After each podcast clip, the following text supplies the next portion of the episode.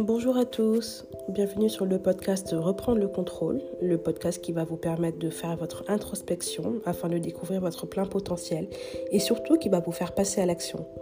Je m'appelle Sophie et je suis coach certifié, personnel et professionnel spécialisé en neurosciences motivationnelles.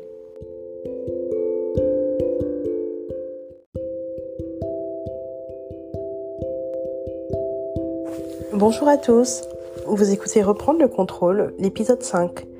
Alors aujourd'hui, je vous propose un épisode assez particulier que j'ai adoré préparer. Il s'intitule Et toi, pourquoi tu t'es marié Pour faire cet épisode, j'ai interrogé plusieurs personnes de mon entourage sur les raisons pour lesquelles elles s'étaient mariées.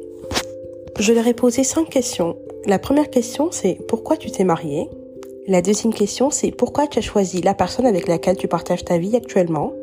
La troisième question, c'est y a-t-il une différence entre l'idée que tu te faisais du mariage avant de te marier et maintenant?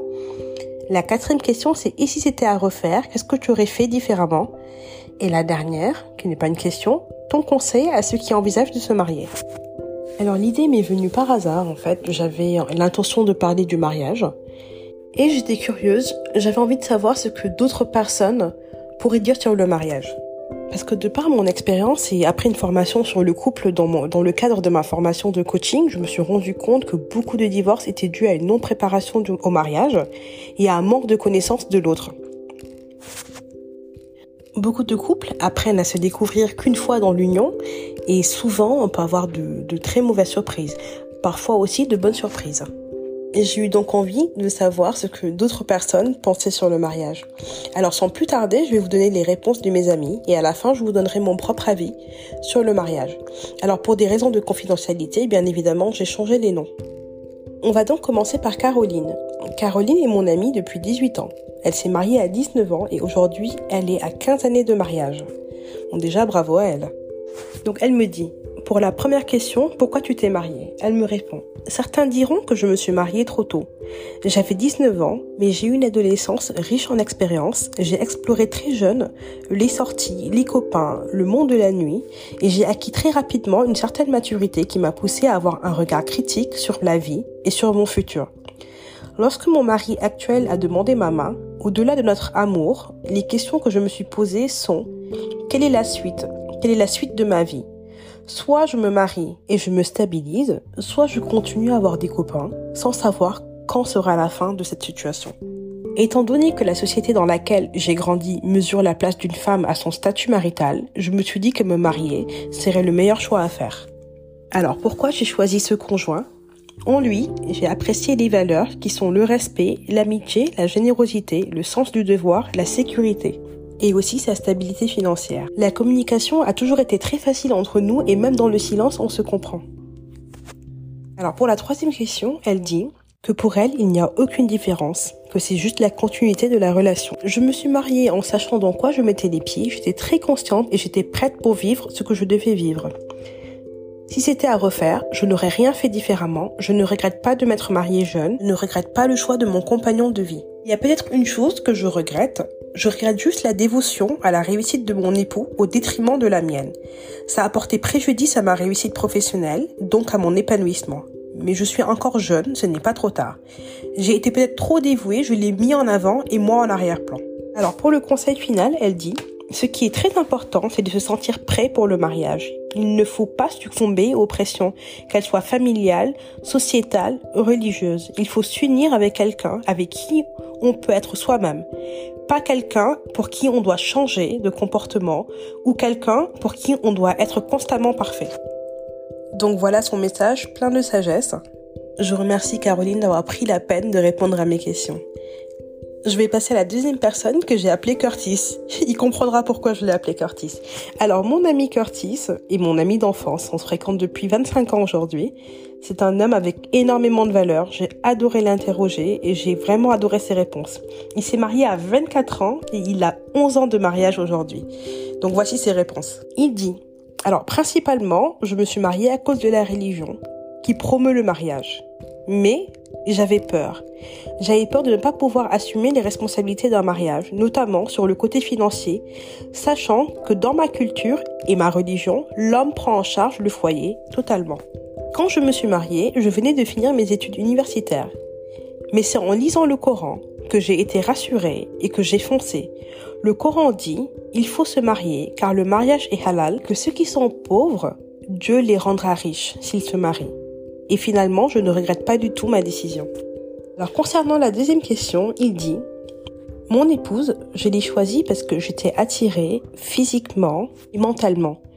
Je l'aimais et surtout, on était des amis.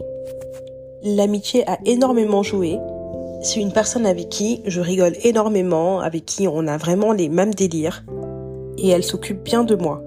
Avant le mariage, elle s'occupait déjà bien de moi et je me suis dit que si elle s'occupait déjà aussi bien de moi avant de se marier, elle ferait que mieux une fois mariée. Et c'est effectivement ce qui se passe. Alors pour la troisième question, alors lui aussi il dit qu'il n'y a pas de différence. J'étais assez mature et je savais déjà à quoi m'attendre. Je pense que les hommes comprennent mieux à quoi s'attendre. En tout cas, ils sont moins surpris c'est les femmes qui veulent se marier vite, mais les hommes, eux, ont tendance à retarder le mariage parce qu'ils savent et ils s'attendent au pire. Parce que pour un homme, le mariage, c'est beaucoup de responsabilités. C'est du fun qui va diminuer. Un homme veut s'amuser avant de se marier. Donc l'homme en général, il pense vers la trentaine, alors que la femme veut se marier le plus tôt possible. L'homme n'est pas prêt pour le mariage lorsqu'il n'est pas encore prêt financièrement. Il faut qu'il soit stable financièrement. Et lorsqu'il est stable financièrement, il veut d'abord profiter son argent et s'amuser, mais pas tout de suite penser à acheter une maison, payer des études, avoir des enfants. Mais il dit à la fin, ouf, il dit à la fin que le mariage est moins pire que ce que l'on pense, en réalité. Et si c'était à refaire, il dit qu'il se marierait un peu plus tard. Donc il dit, je me serais marié un peu plus tard, je ne sais pas pourquoi, mais un peu plus tard. On s'amuse avec ma femme, c'est fun, malgré le fait qu'on ait des enfants, mais je me serais mariée un peu plus tard pour me sentir peut-être plus légitime. Parce que quand je me suis mariée, j'étais au chômage, ça a beaucoup jasé autour de moi, et peut-être que pour éviter cela, j'aurais fait les choses mieux. Mais au final, au final, le mariage m'a porté chance, et la naissance de mes enfants m'ont porté encore plus chance, donc je ne regrette absolument rien. Alors son conseil, c'est de prendre le temps avant de se marier et de se marier pour les bonnes raisons. Et ce qu'il appelle les bonnes raisons, c'est trouver un conjoint avec qui on se sent bien et avec qui on pense pouvoir vivre. Il est important d'avoir une période de test, de vivre ensemble à certains moments pour voir comment, comment se comporte chacun dans la vie de tous les jours. Et lorsqu'il dit une période test, il ne parle pas d'un mois, deux mois, il dit qu'il parle au moins d'un an. Et surtout, de ne pas écouter les gens et de faire ce qu'on a vraiment envie de faire. Un très beau message. Personne suivante. Alors, la personne suivante s'appelle Camille. C'est mon amie depuis 8 ans et on était anciennes collègues. Elle s'est mariée il y a 7 mois. À 36 ans. Donc voici ses réponses. Je me suis mariée pour sceller notre union, pour être en accord avec notre foi et notre religion. Deuxième question. Pourquoi ce conjoint? Pour un tas de raisons, bien que j'étais longue à la détente après 6 ou 7 ans de relation. On est passionné par les mêmes choses, le sport, les voyages. On a vécu le tour du monde ensemble et je pense que la suite est un test. Entre galère et aventure, ça rapproche. C'est un homme qui m'élève, qui me fait réaliser comment je suis forte. Il me fait rire, m'apporte la sécurité, on grandit ensemble et je me sens capable de tout grâce à lui. Question 3. Rien n'a changé, on a une responsabilité commune et un engagement l'un vis-à-vis de l'autre. On prend des décisions communes, pas question de faire n'importe quoi. Question 4. Si c'était à refaire, je ne changerais rien. Pourquoi vouloir que ce soit différent alors que j'ai trouvé mon binôme sur Terre? Trop mignon. Alors, son conseil. Assurez-vous d'être avec la personne qui vous comble. Mariage, c'est une sacrée étape. Faut être un pilier pour l'autre dans toutes les épreuves.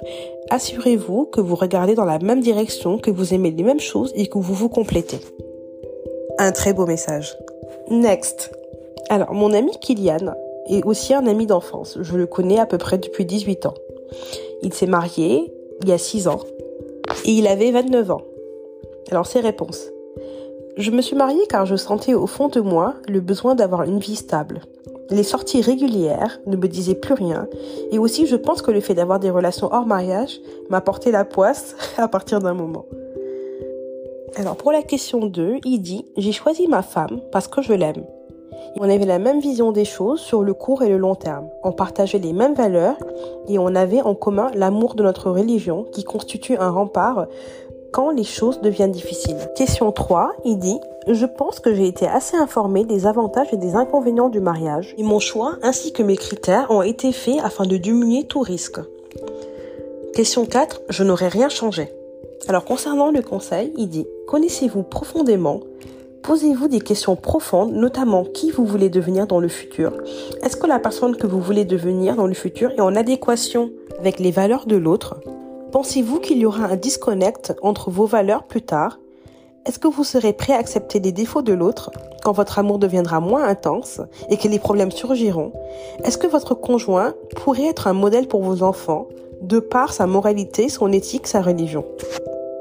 Ce sont des réelles questions euh, d'introspection et c'est très très important effectivement de se les poser. Bravo à lui.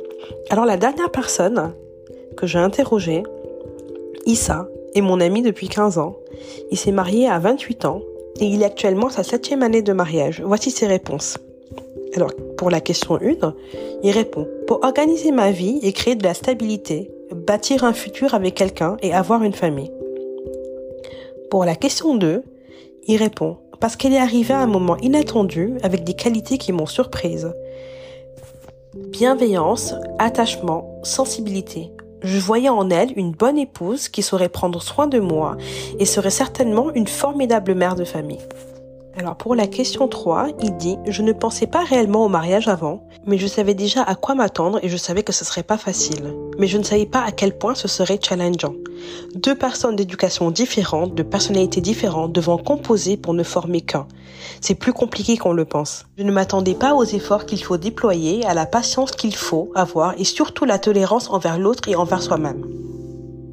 Alors, question 4. J'aurais peut-être attendu d'être dans une plus grande stabilité financière et professionnelle, même si en soi, je ne suis pas sûre que ça aurait garanti une meilleure réussite. Les épreuves vécues, à mon avis, font partie des aspects qui ont solidifié ma relation et ont révélé ma vraie nature ainsi que celle de mon épouse. Et il dit, c'est important d'avoir conscience de qui on est pour s'ajuster si nécessaire et avancer ensemble.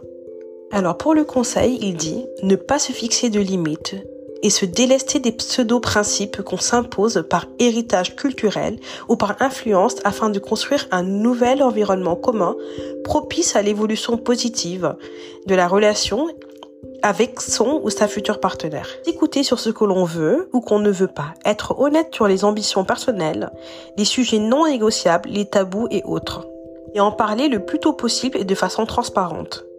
Ne pas faire reposer la réussite ou l'échec de la relation sur une seule chose, les relations humaines sont tellement complexes qu'il faut essayer de travailler sur tous les fronts à deux, comprendre qu'il faut un investissement important des deux côtés, donc se préparer en instaurant une communication permanente. Voilà, c'est tout.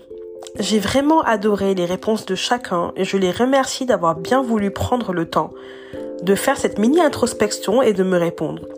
J'espère que leurs réponses vous aident à y voir plus clair et qu'elles vous permettent de faire vous-même votre introspection. Comme vous l'avez compris, l'amour ne suffit pas pour construire un mariage heureux. La passion non plus. L'amour passionnel vient d'une émotion et chaque émotion est éphémère. On dit que la passion dure en moyenne deux ans. Comment on fait tenir un mariage lorsqu'on dépasse ces deux années? Comme mes amis l'ont si bien dit, et c'est vraiment le point commun entre eux, ce qui est important, ça va être les valeurs et les besoins communs, la communication, l'acceptation de l'autre, accepter l'autre comme il est, et pour cela, connaître son conjoint, savoir ce qu'il aime, ce qu'il n'aime pas, connaître ses langages de l'amour et les respecter. Mais aussi, alors personne n'en a parlé, alors que c'est très important, mais aussi avoir des règles dans le quotidien. C'est très très très important. Se mettre d'accord sur qui fait quoi. Là, je parle des tâches ménagères, de la gestion financière, simplement la gestion du foyer et de la famille. Et aussi, je pense qu'il est important d'avoir une discussion sur, sur la religion et la pratique religieuse. Et se mettre d'accord aussi là-dessus. Parce que deux personnes d'un couple peuvent ne pas avoir la, la même religion, mais chacun doit accepter la religion de l'autre. Vivre dans l'acceptation permettra de rendre la vie plus facile, je pense. Mariage est un engagement et dans tout engagement, il y a des contraintes. Donc c'est normal en fait qu'il y ait des moments euh, difficiles. Mais encore une fois, la préparation au mariage, la communication peut tout faire. Mais malheureusement, vous savez, environ 46% des mariages se transforment en divorce. Et personne ne rentre dans un mariage dans l'optique de divorcer. Et souvent, ces divorces euh, sont dus à des mauvaises préparations au mariage. Donc je pense que c'est vraiment important de vraiment préparer son mariage, de vraiment se sentir prêt et surtout se marier pour les bonnes raisons. Parce que lorsqu'on se marie pas pour les bonnes raisons, le mariage, il la plupart du temps, voué à l'échec. Et si ce n'est pas le cas, on est malheureux. Mon prochain épisode de podcast justement sera sur le divorce. Quand le divorce est inévitable. Ce sera le titre de l'épisode. Et là, je et là, j'interrogerai des personnes, justement d'autres proches, qui ont divorcé. Je leur poserai les mêmes questions et je leur demanderai pourquoi ça n'a pas marché. Et aujourd'hui, quels conseils aussi ils peuvent donner aux personnes autour d'eux qui subissent la même chose ou qui voudraient tout simplement éviter le divorce? Voilà, j'espère que cet épisode vous a plu et que surtout euh, vous avez appris beaucoup de choses. On peut vraiment noter la différence quand même entre les femmes et les hommes. Les, les hommes réagissent avec, euh, prennent des décisions avec beaucoup de sagesse, beaucoup de beaucoup de raisons, alors que les femmes, elles, euh, il y a beaucoup d'émotions en fait dans leurs décisions. Elles mettent beaucoup l'émotion en avant. Donc elles sont plus pressées de se marier. Euh, parfois elles prennent pas le temps de, de, de réaliser est-ce que c'est une bonne décision ou pas. Et c'est une fois dedans qu'elles se rendent compte que c'est pas une bonne décision. Alors que les hommes, comme vous avez pu le voir, ils prennent vraiment leur temps. Ils sont pas pressés. Ils prennent vraiment leur temps. Ils attendent la plupart du temps. Hein. Ils attendent d'être vraiment stables. Et là, ils se lancent. Donc il y a vraiment beaucoup plus de raisons dans les décisions des hommes que des femmes. En tout cas, c'est ce que j'ai pu voir euh, par rapport aux réponses que, que j'ai eues. Je vous remercie pour votre écoute et je vous dis à la semaine prochaine pour l'épisode Quand le divorce est inévitable. On se dit donc à la semaine prochaine. Merci.